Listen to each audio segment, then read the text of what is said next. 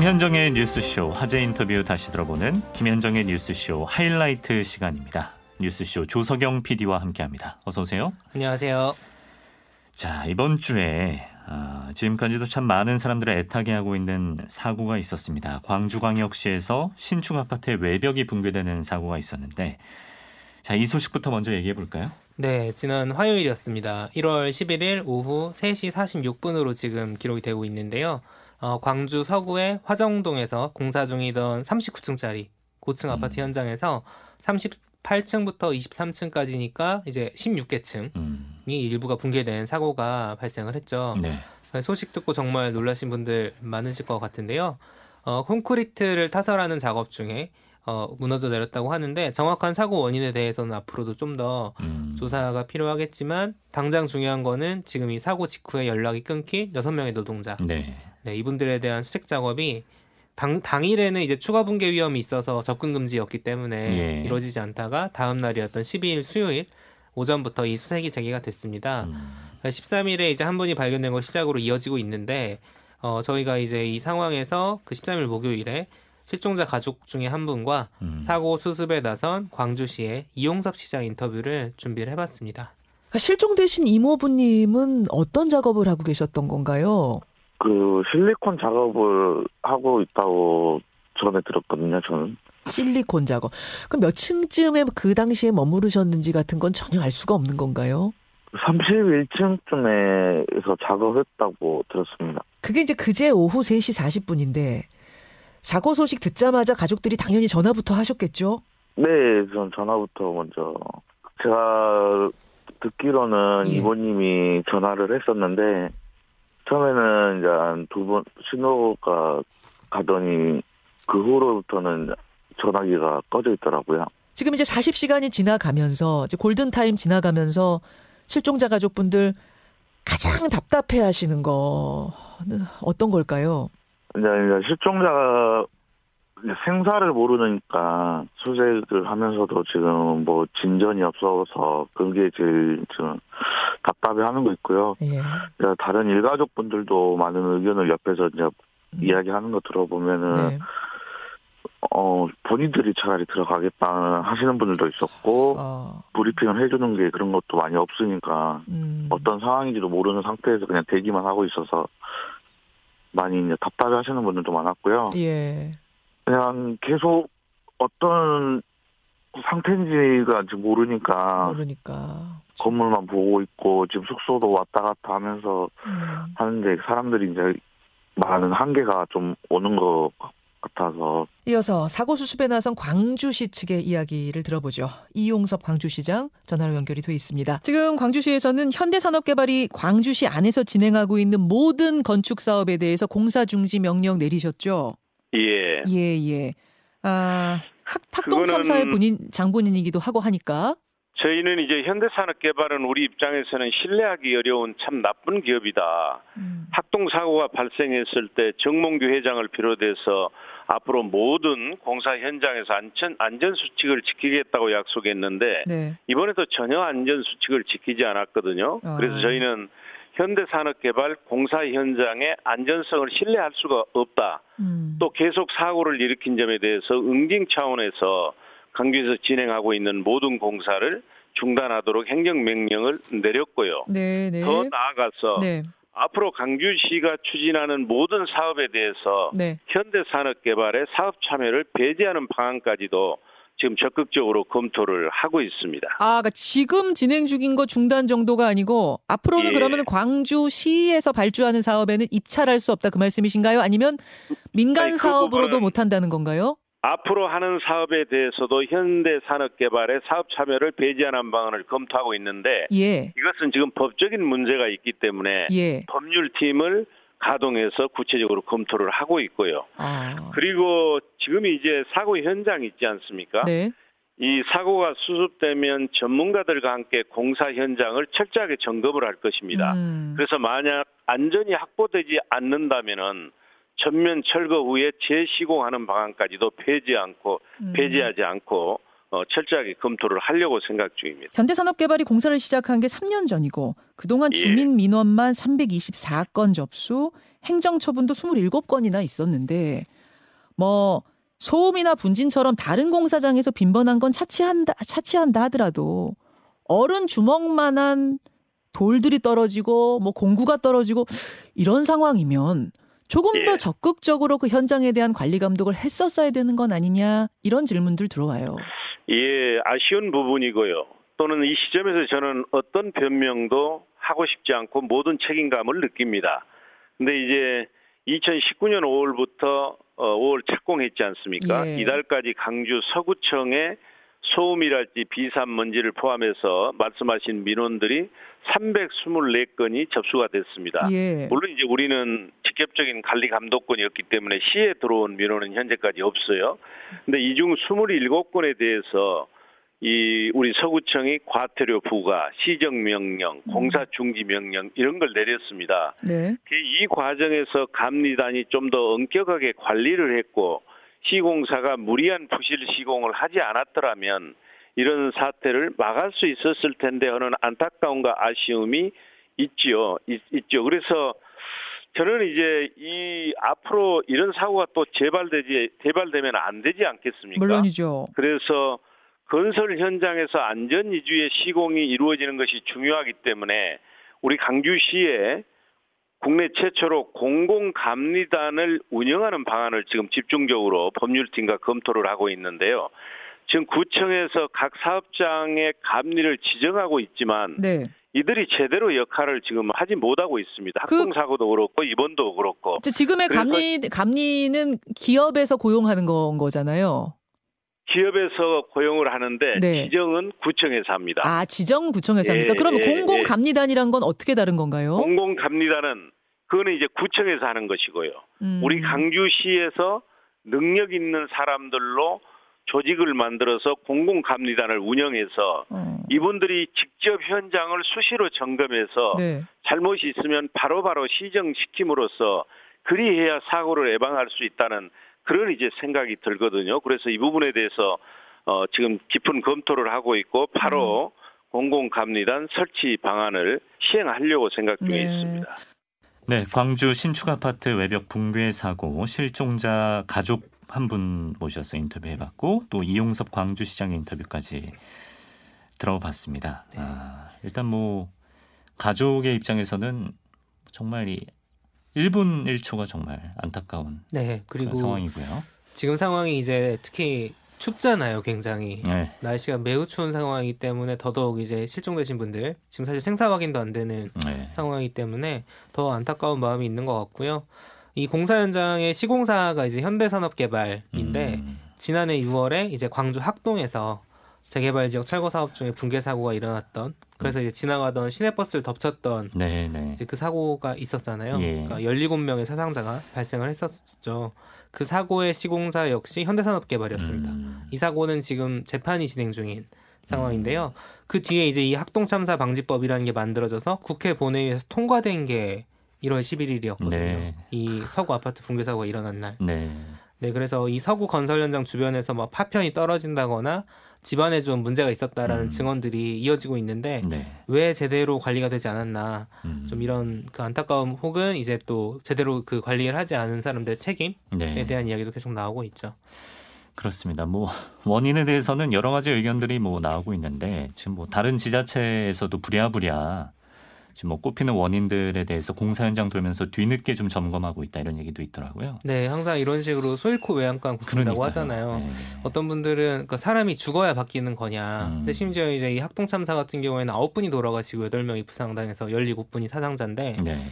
이 확실히 좀 그때 나왔던 것들이 현장에서 사실 지켜지지 않으면 법을 만들어 봐야 무슨 의미가 있나라는 생각이 좀 드는 거죠. 예.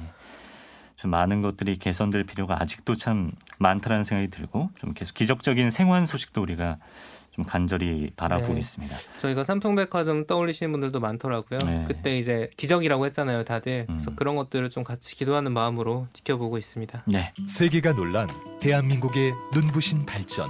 감정평가사가 세상의 가치를 빛내며 함께했습니다. 국민의 풍요로운 삶을 위해 효율적인 국토 개발, 건전한 금융, 국민 재산권 보호, 감정평가사가 국민과 함께 만들어 가겠습니다. 부동산부터 무형자산까지 감정평가사와 함께 당신의 경제에 신뢰를 더하세요. 세상의 가치를 가장 잘 아는 감정평가사 이 캠페인은 국민 삶의 가치를 더하는 한국 감정평가사협회가 함께합니다. 수도하는 낯선 세계 앞에서 내일의 도시를 생각합니다. 세상에 없던 도시를 디자인하고 오늘의 꿈이 내일의 삶이 되도록 새로운 세계로 우리는 지금 뛰어듭니다. 단순히 도시를 개발하는 일이 아닌 다가올 내일의 비전을 제시하는 일. IH 인천도시공사는 주거 공간을 넘어 삶의 패턴을, 거리의 풍경을 넘어 문화의 트렌드를, 산업 인프라를 넘어 미래의 패러다임을 바꿔나갑니다. 도시를 만들고 시대를 리드하는 일. IH가 그렇게 새로운 시대의 서막을 열겠습니다. 이 캠페인은 IH 인천도시공사가 함께합니다. 자, 그리고 코로나 얘기를 해보겠습니다. 아, 우리나라도 빠르면 이번 달, 뭐 다음 달 안에 오미크론이 우세종으로 자리 잡을 것이다. 뭐 전문가나 방역 당국도 이런 얘기를 하고 있는데, 뭐 오미크론이 방역에 미칠 영향에 대해서는 지금 뭐 낙관적 주장도 있고 비관적 주장도 같이 나오는 상황이고, 또 방역 패스를 둘러싼 논란도 지금 계속되고 있어서 네. 이번 주에 관련 얘기를 다뤘죠. 네, 이번 주 이미 많이들 이제 경험을 하시고 있죠. 방역 패스 같은 경우에는 네. 어, 2차 접종 후에 14일이 지났음을 증명해야만 이제 사람들이 많이 모이는 다중 이용 시설에 이제 들어갈 수 있는데 음, 어, 도입할 때부터 사실 그랬어요. 이게 개인의 자유가 우선이냐 아니면 방역 강화가 우선이냐 이 논란들이 처음부터 있었는데 음. 그렇죠.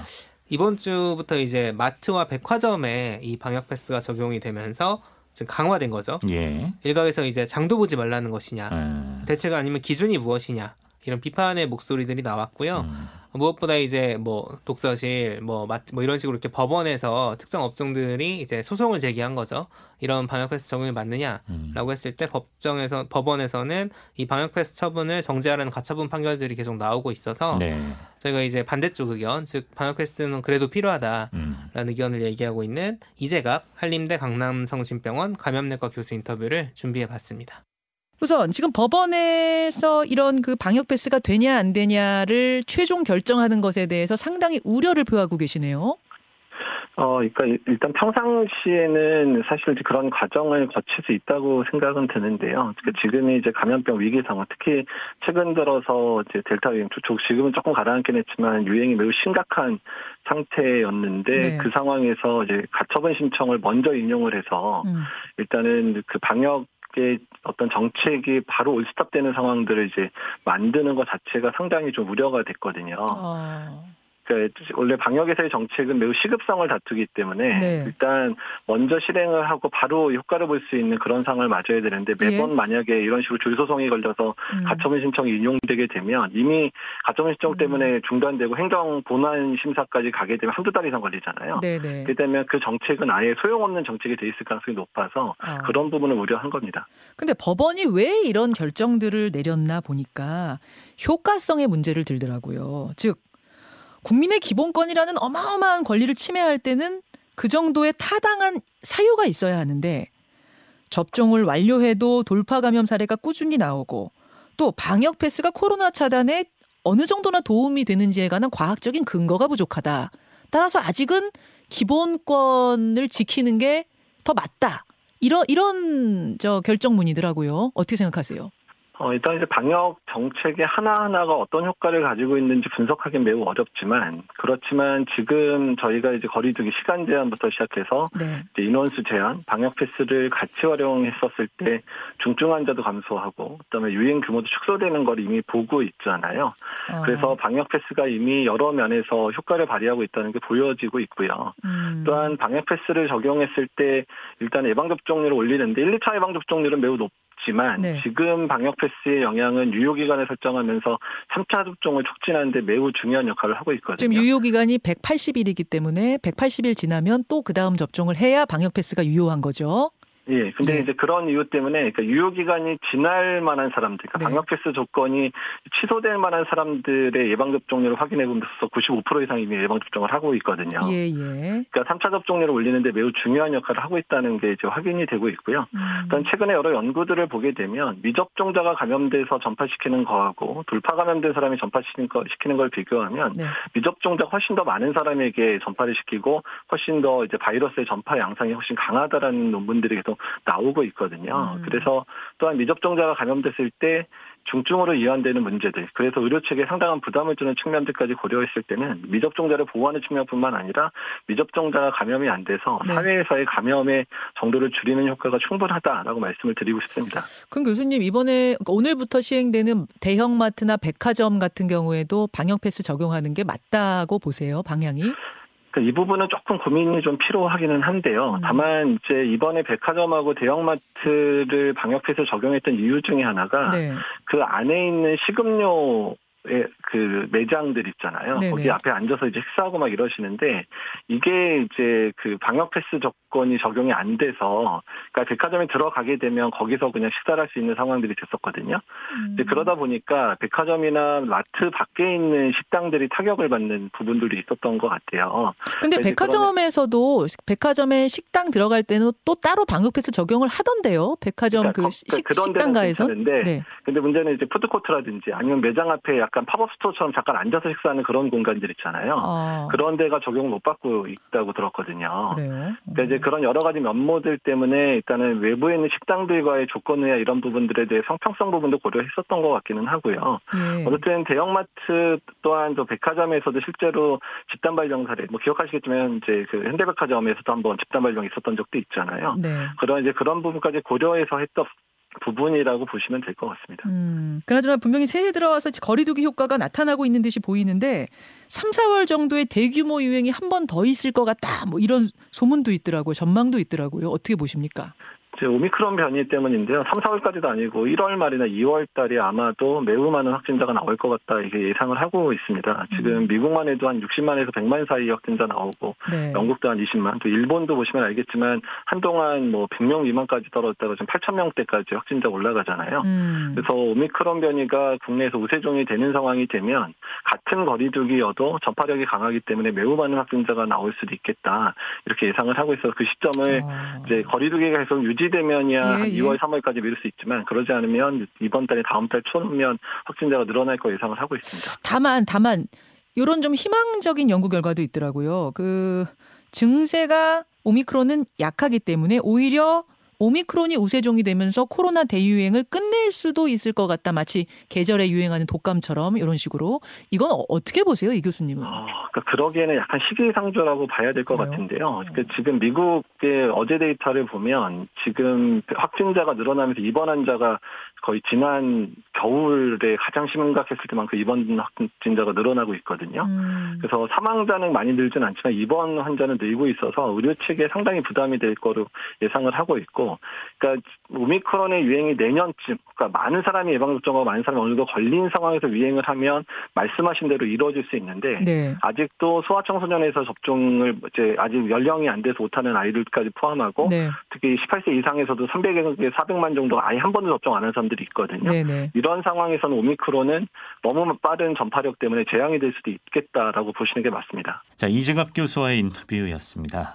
아, 뭐 악플 때문에 고생을 엄청 하신다고. 네. 예, 그렇게 들었는데. 백신으로도 그랬고 이제 3차 접종 문제라거나 이제 청소년 접종 문제에 대해서 아무래도 국민들 우- 우려가 있잖아요. 조금씩은 네, 그 네. 우려를 어떻게 할 수는 없으니까. 근데 뭐 전문가로서는 자기가 할 그렇죠. 얘기를 당연히 해야 되는 것이고. 네. 예, 그리고 상황. 방역 패스 같은 경우에는 참 어려운 문제인 게 저희가 이제 작년부터 방송하면서 방역을 조이면 코로나 확산은 막을 수 있지만 자영업자가 힘들다는 그 딜레마 예. 또 있어 얘기를 많이 나눴는데 네. 방역 패스가 나온 후로는 이 다른 딜레마가 있는 거죠. 음. 코로나 확산은 막아야 되는데 개인의 자유를 음. 침해하는 문제가 생기니까 음. 결국 이 선택의 문제인 것 같은데요. 이번에 이제 바- 나왔던 판결들 같은 경우에는 복지부가 이 방역 패스 제도 효용을 제대로 설명하지 못했다는 일각의 비판도 있고 네. 또 해당 재판부가 그동안 계속 이제 이런 방역이냐 자유냐 뭐 집회라든가 이런 거 있을 때 주로 시민의 자유 쪽 손을 들어줬던 적이 많거든요. 네. 그런 것들 때문에 어느 쪽이 맞느냐라는 음. 논란이 이어지고 있는데요. 네. 실제로 지금 보시면 아시겠지만 12월부터 저희가 막 7천 명 넘는 확진자 계속 나오던 음. 그 시기가 있지 않았습니까? 네. 위드 코로나 이후에. 그렇죠. 근데 이 거리두기가 재개되면서 일일 확진자 숫자는 지금 4천 명대로 음. 줄어들고 있긴 하거든요. 네. 그러니까 방역 정책이 확진자 수 자체를 줄이는 데는 분명히 기여하고 있는 네. 상황이고 음. 이제 먹는 치료제가 도입이 되니까 네. 그리고 이제 병상 부족 같은 좀 의료 자원 문제가 어느 정도 해소가 된다면 음. 좀 이런 논란이 되는 정책들부터 좀 뭔가 하나씩 차근차근 음. 어, 풀지 않을까 싶기도 하고요. 네. 빨리 좀 그런 걸 기다리고 있죠. 저희가 마스크를 2년 쓸 줄 몰랐다. 이런 얘기도 했고 네. 뭐 일상으로 돌아갈 수 있는 게 언제냐 음. 이런 얘기들 많이 했지만 모두가 어쨌든 바라는 건 하나인 것 같습니다. 빨리 이 코로나 사태가 최대한 종식할 수 있는 회복. 네. 아, 그렇습니다. 기다리고 있습니다. 예. 자, 끝으로 정치권 소식을 보겠습니다. 지금 뭐 후보들의 공약이 조금씩은 구체화되고 있긴 합니다만 1, 2위 양당 후보로 좁혀서 보면 여전히 뭐 네거티브 공방이 이어지고 있는 상황인데 네. 이번 주에는 국민의힘 윤석열 대선 후보의 배우자 김건희 씨가 한 인터넷 매체의 기자와 7시간 넘게 통화한 그 녹취록이 공개될 것이다. 뭐 그 결정을 기다리고 있다 이런 얘기로 말이 많았습니다. 네, 실제로 이제 내일 방송되는 MBC 스트레이트 그 방송에서 이걸 공개하느냐 마느냐 이게 음. 논란의 핵심이 된 건데요. 네. 잠깐 좀 정치적인 판을 돌아보면 지난주에 저희가 우리가 앉아서 얘기할 때 국민의힘 내부 갈등이 막 봉합된 아, 상황이지 그렇죠. 않았습니까? 예. 이제 본격적으로 선거전이 펼쳐진다 이런 얘기들 나오면서 윤석열 후보가 지난주에 막 여성가족부 폐지 아. 뭐 이런 고- 일곱자 공약 얘기하고 뭐 59초 쇼츠 이런 네. 거를 하면서 짧게 짧게 하는데 네. 맛을 들였습니다. 그래서 뭔가 여론도 이제 아 이제 정책 선거 하는 거냐 음. 뭐 이런 얘기들이 나왔었거든요. 예. 근데 이제 이런 정책 선거가 시작이 되면서 양측이 좀 이제 전면전으로 가다 보니까 네거티브 역시 다시 활개를 치는 느낌입니다. 음. 물론 이제 제기한 입장에서는 네거티브가 아니라 검증이다. 그러니까 음. 근데 이제 받는 입장에서는 이건 네거티브다 하니까 이제 내가 하면 검증이고 네가 하면 네거티브냐 이런 논란도 이어지고 있는데요. 예. 어, 말씀 주신 것처럼 윤석열 후보를 향해서는 이제 배우자 김건희 씨 의 어떤 그 7시간 통화 녹취록이 하나 있고 네. 어, 민주당 이재명 후보를 향해서는 이재명 후보가 과거에 이제 선거법을 위반했다는 혐의로 음. 허위사실 유포 등에 의한 선거법 위반 혐의로 재판을 받았었는데 결국 이제 이재명 후보가 승소했습니다 네. 대법원에서. 근데 이 변호사비를 다른 기업이 대신 냈다라는 음. 의혹이 제기가 됐었잖아요. 네. 그 의혹을 제기한 당사자가 지난 화요일에 이제 숨진 채 발견되면서 네. 국민의힘 김기현 대표는 이재명 후보의 간접살인이다. 음. 이런 얘기를 하면서 좀 이제 민주당에서는 강하게 반발하고 있고요. 음. 그 의혹 자체가 조작이 된 것이다. 음. 라고 하는 상황이어서 어, 저희가 이제 양쪽 의원들의 입장을 한번 들어보고 싶어가지고요. 네. 금요일에 성일종 국민의힘 의원과 전재수 더불어민주당 의원이 각각 이런 주제를 음. 가지고 와서 토론하는 인터뷰를 한번 준비해봤습니다. 네. 자신과 관련된 사안에서 계속되고 있는 의문의 죽음에 대해서 이재명 후보는 최소한 후보직 사퇴로서 일말의 책임이라도 지기를 바랍니다. 도대체 무슨 낯으로 대통령을 하겠다고 버티는 겁니까? 하자투성이 이재명 후보를 선출한 민주당도 즉각 사과하고 후보를 교체할 것을 요구합니다. 예, 지난 11일입니다. 이재명 후보의 변호사비 대납 의혹을 어, 최초 제보한 이모 씨 사망했다는 소식을 듣고 국민의힘 김기현 원내대표가 대검찰청 항의 방문에서 한 발언을 골라오셨어요. 이유는요? 이재명 후보 주변에서 각종 스캔들과 관련돼 있던 사람이 세 번째 세상을 떴습니다. 끔찍하고 두려운 일입니다. 왜 이런 일이 자꾸 벌어질까요? 단군 일의 최대의 치적이라고 자랑했던 그 사업이 상을 받을 일이라고 해 자랑했던 그 사업에서 두 명씩 세상을 뜨고 있거든요. 변호사 대납 아무런 문제가 없다 그랬습니다. 근데 변호사 대납을 어 이게 에, 그 CB 전환사채 네. 같은 거로 해가지고 23억을 줬다는 거 아닙니까? 그거를 최초 폭로했던 사람이 20년 동안 민주당을 지켰던 핵심의 관계자예요. 민주당 당원이에요.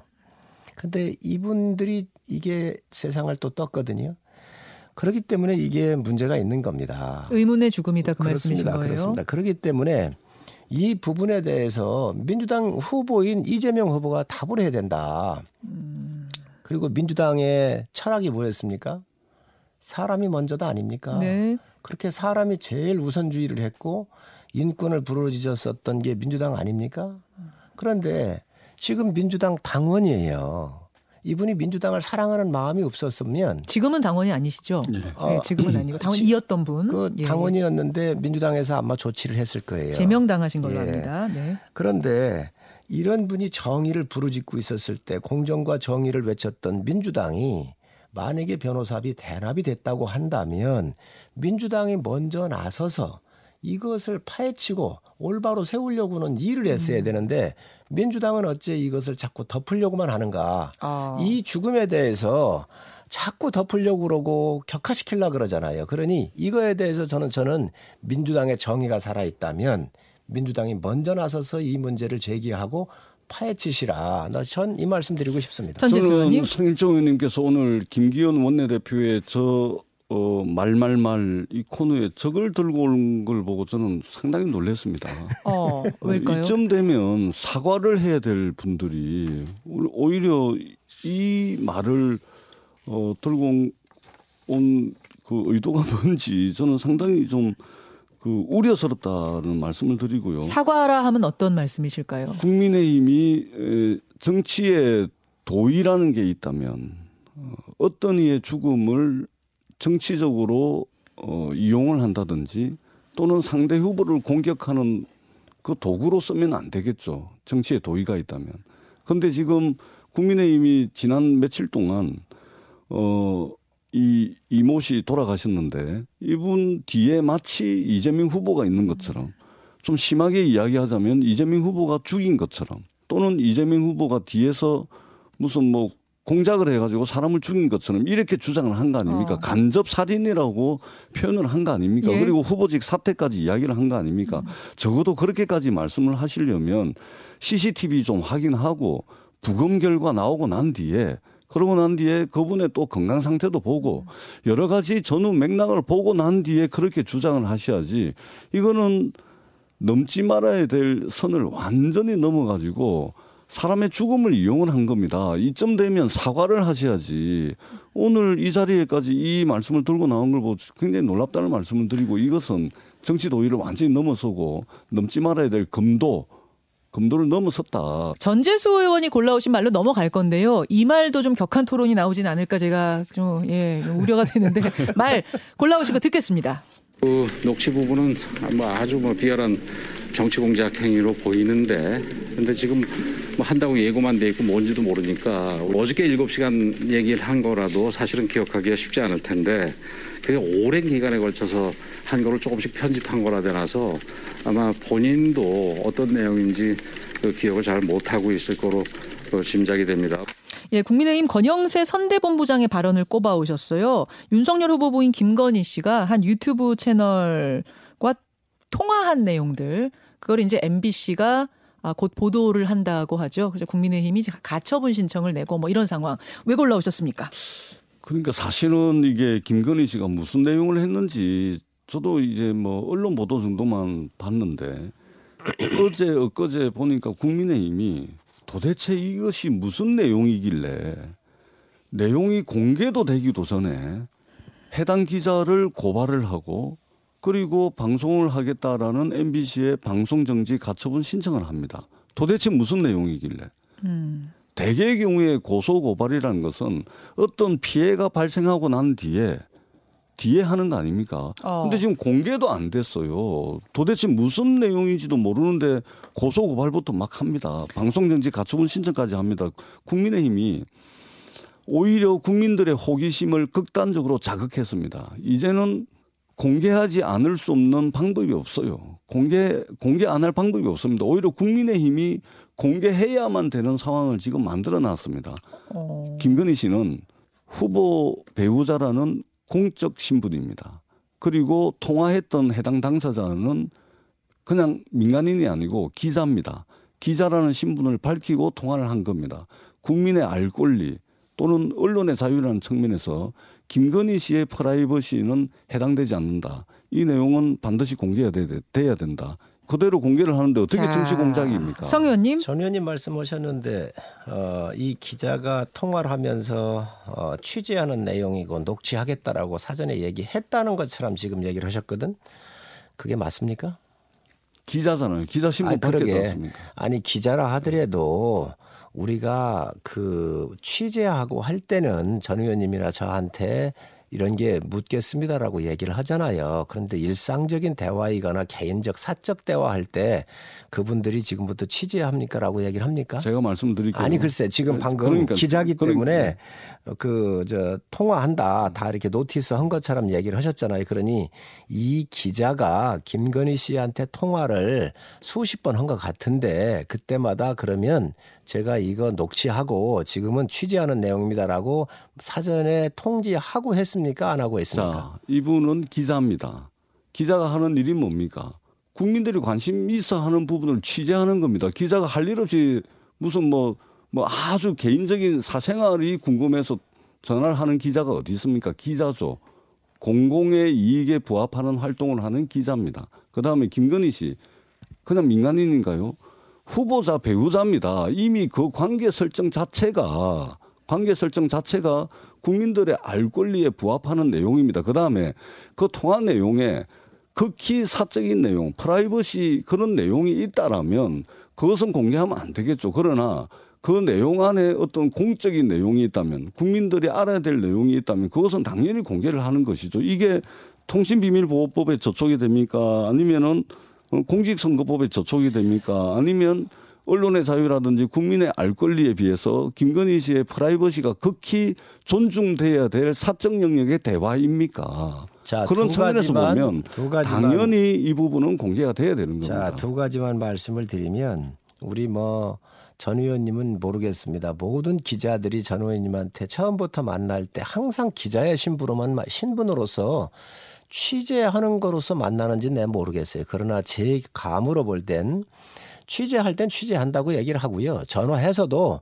의원님 이거 어떻게 생각하세요? 제가 녹취합니다. 방송 내보낼 겁니다라든지 다 먼저 notice 하는 게 상식이고 원칙입니다. 그런데 이 기자라고 하는 분은 그런 거를 사전에 notice 했는가 알려줬는가 지금 우리 전 의원님 말씀 못 하시고 있고요. 또 후보자의 부인이어서 얘기를 하는데 저희 당 들어오기 전에 후보가 되기 전에 검찰총장이거나 그 이전에 했었던 통화 내용 같아요. 저도 시점은 잘 모르겠습니다.